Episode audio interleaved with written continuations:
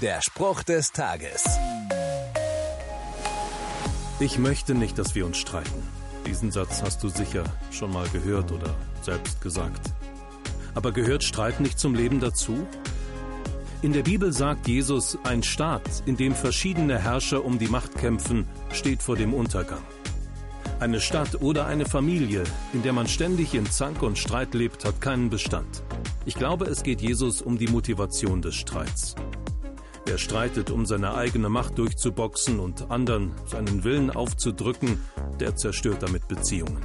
Wer aber konstruktiv streitet, um gemeinsame Lösungen bemüht ist und dabei einen liebevollen und respektvollen Umgang pflegt, der kann Beziehungen sogar stärken.